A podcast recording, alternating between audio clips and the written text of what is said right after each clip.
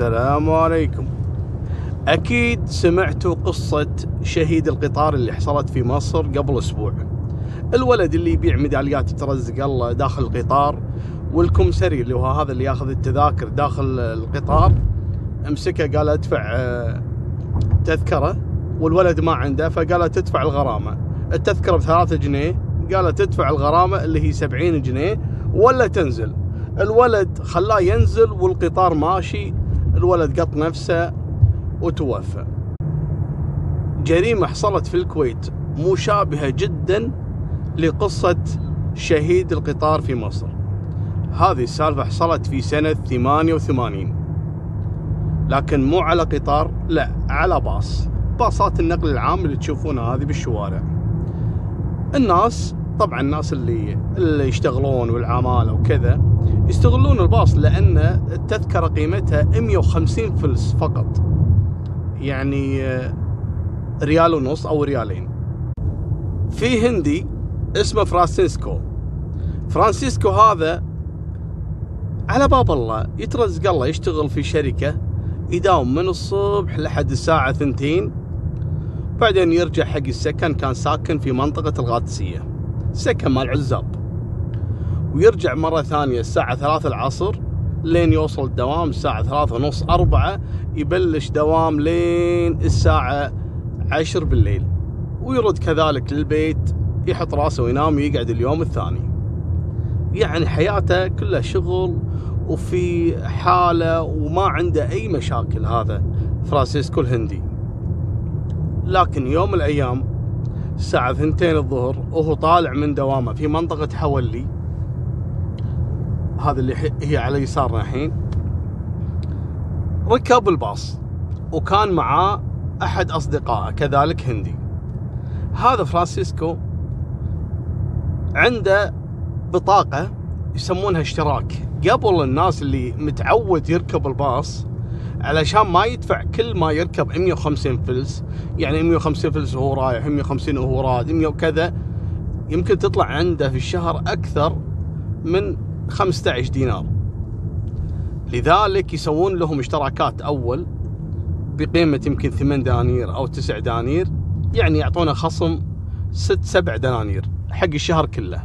فهذا فرانسيسكو عنده نفس البطاقة اشتراك، يشتريها كل شهر، وكل ما يمر عليه هذا اللي قص التذاكر في الباص يعطيه التذكرة هذه اللي هو الاشتراك. المهم ركب هذا فرانسيسكو ومعاه صديقه. لما مر عليهم مال التذاكر وهو مصري ينقال له حسن، واللي يسوق الباص ترك الجنسية اسمه أبرول. المهم مر عليهم هذا اللي قص التذاكر المصري، أعطوني التذاكر. صديق فرانسيسكو طلع له الاشتراك، فرانسيسكو قاعد يدور الاشتراك ما حصله، ضايع منه. فقال له خلص يلا، هذا مال اللي قص ذاك، قال له خلص طلع عندك اشتراك ولا عطني فلوس. المهم مني منه قال له انا عندي اشتراك بس مو محصله، قال له طلع عطني فلوس. قام طلع فرانسيسكو دينار وعطاه حق اللي قص التذاكر الكمسري هذا. تذكرة الباص الرحلة الوحدة مئة وخمسين فلس. انا ادري ممكن في بعضكم ما يعرف مئة وخمسين فلس او كم قيمتها يعني، لكن بالريال السعودي ريالين. المهم عطاه دينار علشان يرجع له ثمانمئة وخمسين فلس وياخذ منهم ال مئة وخمسين من الدينار. لكن هذا الكمسري رجع له سبعمئة وخمسين فلس، التذكرة ب مئة وخمسين وناقص مئة وخمسين عند الكمسري. فرانسيسكو كان ينتظر الكمسري هذا رجع له باقي فلوسه مئة وخمسين فلس، لكن تفاجأ أول ما وقفوا أن الكمسري ما رد عليه وقعد يقص التذاكر حق باقي الركاب وكذا. فالحين بينزل فرانسيسكو مع صديقه، فقال حق الكمسري لو سمحت أنا باقي لي مئة وخمسين فلس. قال ها أوكي، اديني التذكرة اللي عندك، اللي عطاه التذكرة هذه اللي اشتراها، وكتب من الخلف مئة وخمسين فلس. قال له هذه ال مئة وخمسين فلس تروح حق المحطة الرئيسية ويعطونك اياها. استغرب فرانسيسكو، قال له انت بايدك الحين يعني عندك خردة الفلوس هذه، عطني ال مئة وخمسين اللي بيدك، ليش تخليني اروح محطة عشان اخذ باقي فلوسي؟ ليش؟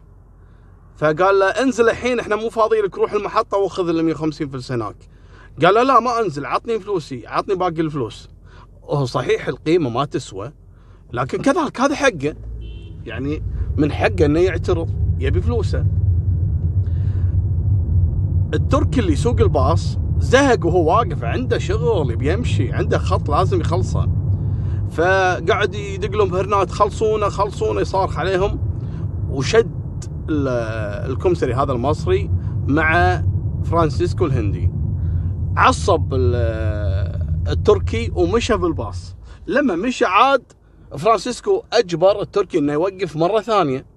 هني زعل الكمسري، قال انت زعجتنا، قام وضرب الهندي. صارت مشاده بين الهندي وبين المصري على مئة وخمسين فلس، لكن طبعا المصري ضرب الهندي ضرب يعني سنة بساعة، ما كان قادر عليه، والمسكين يبي فلوسه ما يبي شيء.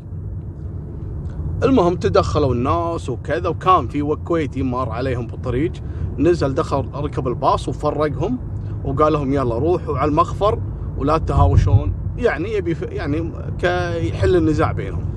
بالفعل ركبوا وقالوا له يلا خل نروح على المخفر.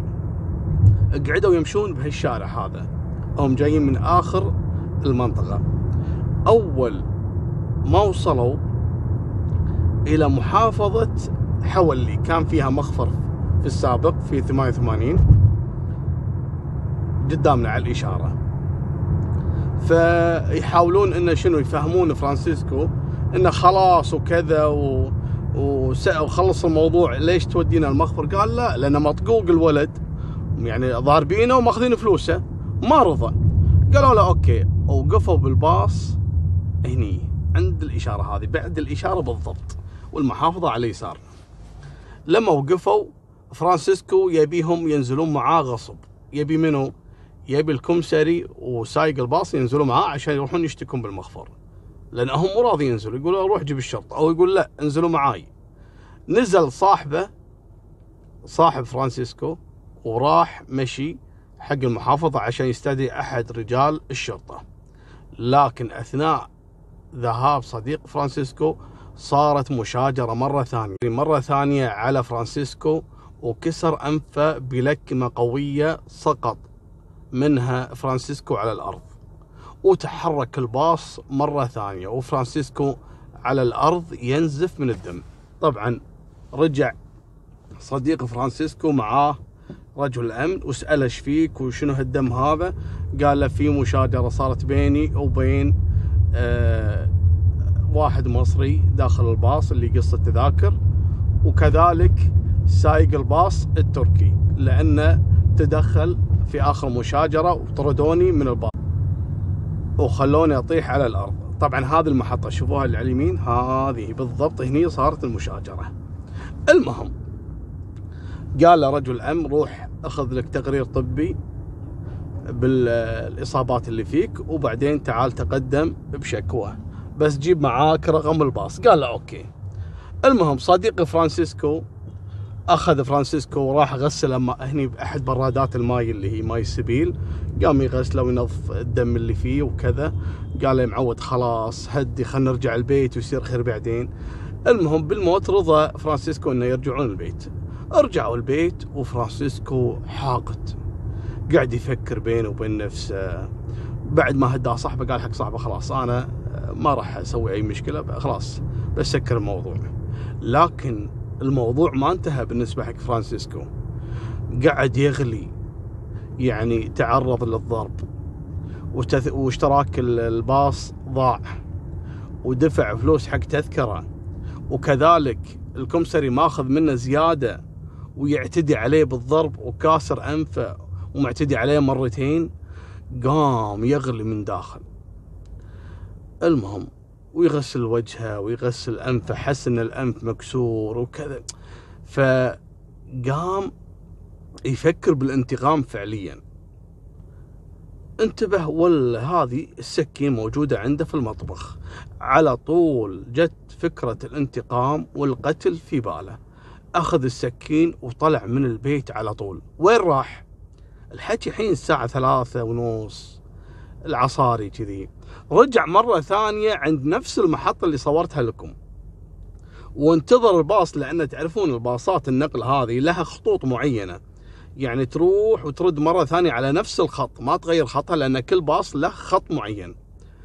والباص رقم ثمانية عشر عارفه فرانسيسكو، يعرف أن هذا الباص يمر من هني مرتين ثلاثة في اليوم، فقعد ينتظر عند المحطة ساعة ساعتين، ولا هذا الباص مرة ثانية عند نفس المحطة. والباصات متعودين يشوفون أي واحد واقف عند محطة الباص يوقفه على طول، فما انتبه أبرول التركي هذا سائق الباص أن اللي واقف هو نفسه فرانسيسكو اللي اعتدوا عليه بالضرب قبل ساعتين. وقف، ركبوا الناس اللي تبي تركب الباص، ومن بينهم فرانسيسكو. فرانسيسكو خلاص عقله جيم، الرجال ناوي الذبحة. الموضوع ما هو موضوع فلوس كثر ما هو موضوع يحس ان كرامته انهانت. لذلك اول ما صعد، ولا هذا نفس السايق ونفس اللي قص التذاكر واقف آخر الباص، على طول سدد حق قائد الباص أربع طعنات بالصدر على طول، ما ثناها. نزل التركي هذا يحاول أنه يهرب من فرانسيسكو، ونزل بالشارع يحاول أنه يستنجد بالناس، لكن فرانسيسكو ما رد عليه، راح ركض وراء الكمسري اللي هو المصري هذا اللي كان يركض إلى آخر الباص يحاول أنه يهرب من فرانسيسكو، ويصارخ عليه ويترجاه، يقول له انطر شوية أعطيك فلوسك أعطيك كذا. لكن فرانسيسكو ما كان يسمع إلا صوت الانتقام، على طول سدد طعنتين في الرقبة وفي البطن حق الكمسري، على طول فارق الحياة. ولما خلص منه فرانسيسكو نزل من الباص، لقى جثة التركي على الأرض فارق الحياة كذلك، وانتظر لين يوصلون رجال الأمن. بالفعل امسكه أحد المارة بعد ما شاف الدم والسكين بيده، واتصلوا على الشرطة، وجو الشرطة ألقوا القبض عليه، وتم إحالته للمحاكمة.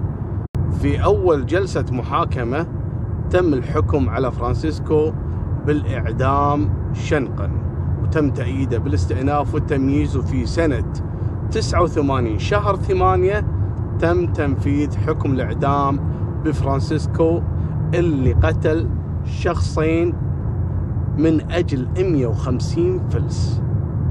لكن الموضوع ما كان موضوع مئة وخمسين، لا، الشيطان كبر السالفة ودخل بينهم وتسبب بمقتل شخصين وكذلك إعدام الشخص الثالث. وقبل لا نختم، صور القاتل والمقتولين الاثنين موجودين في الانستغرام. وفمان الله، مع السلامة.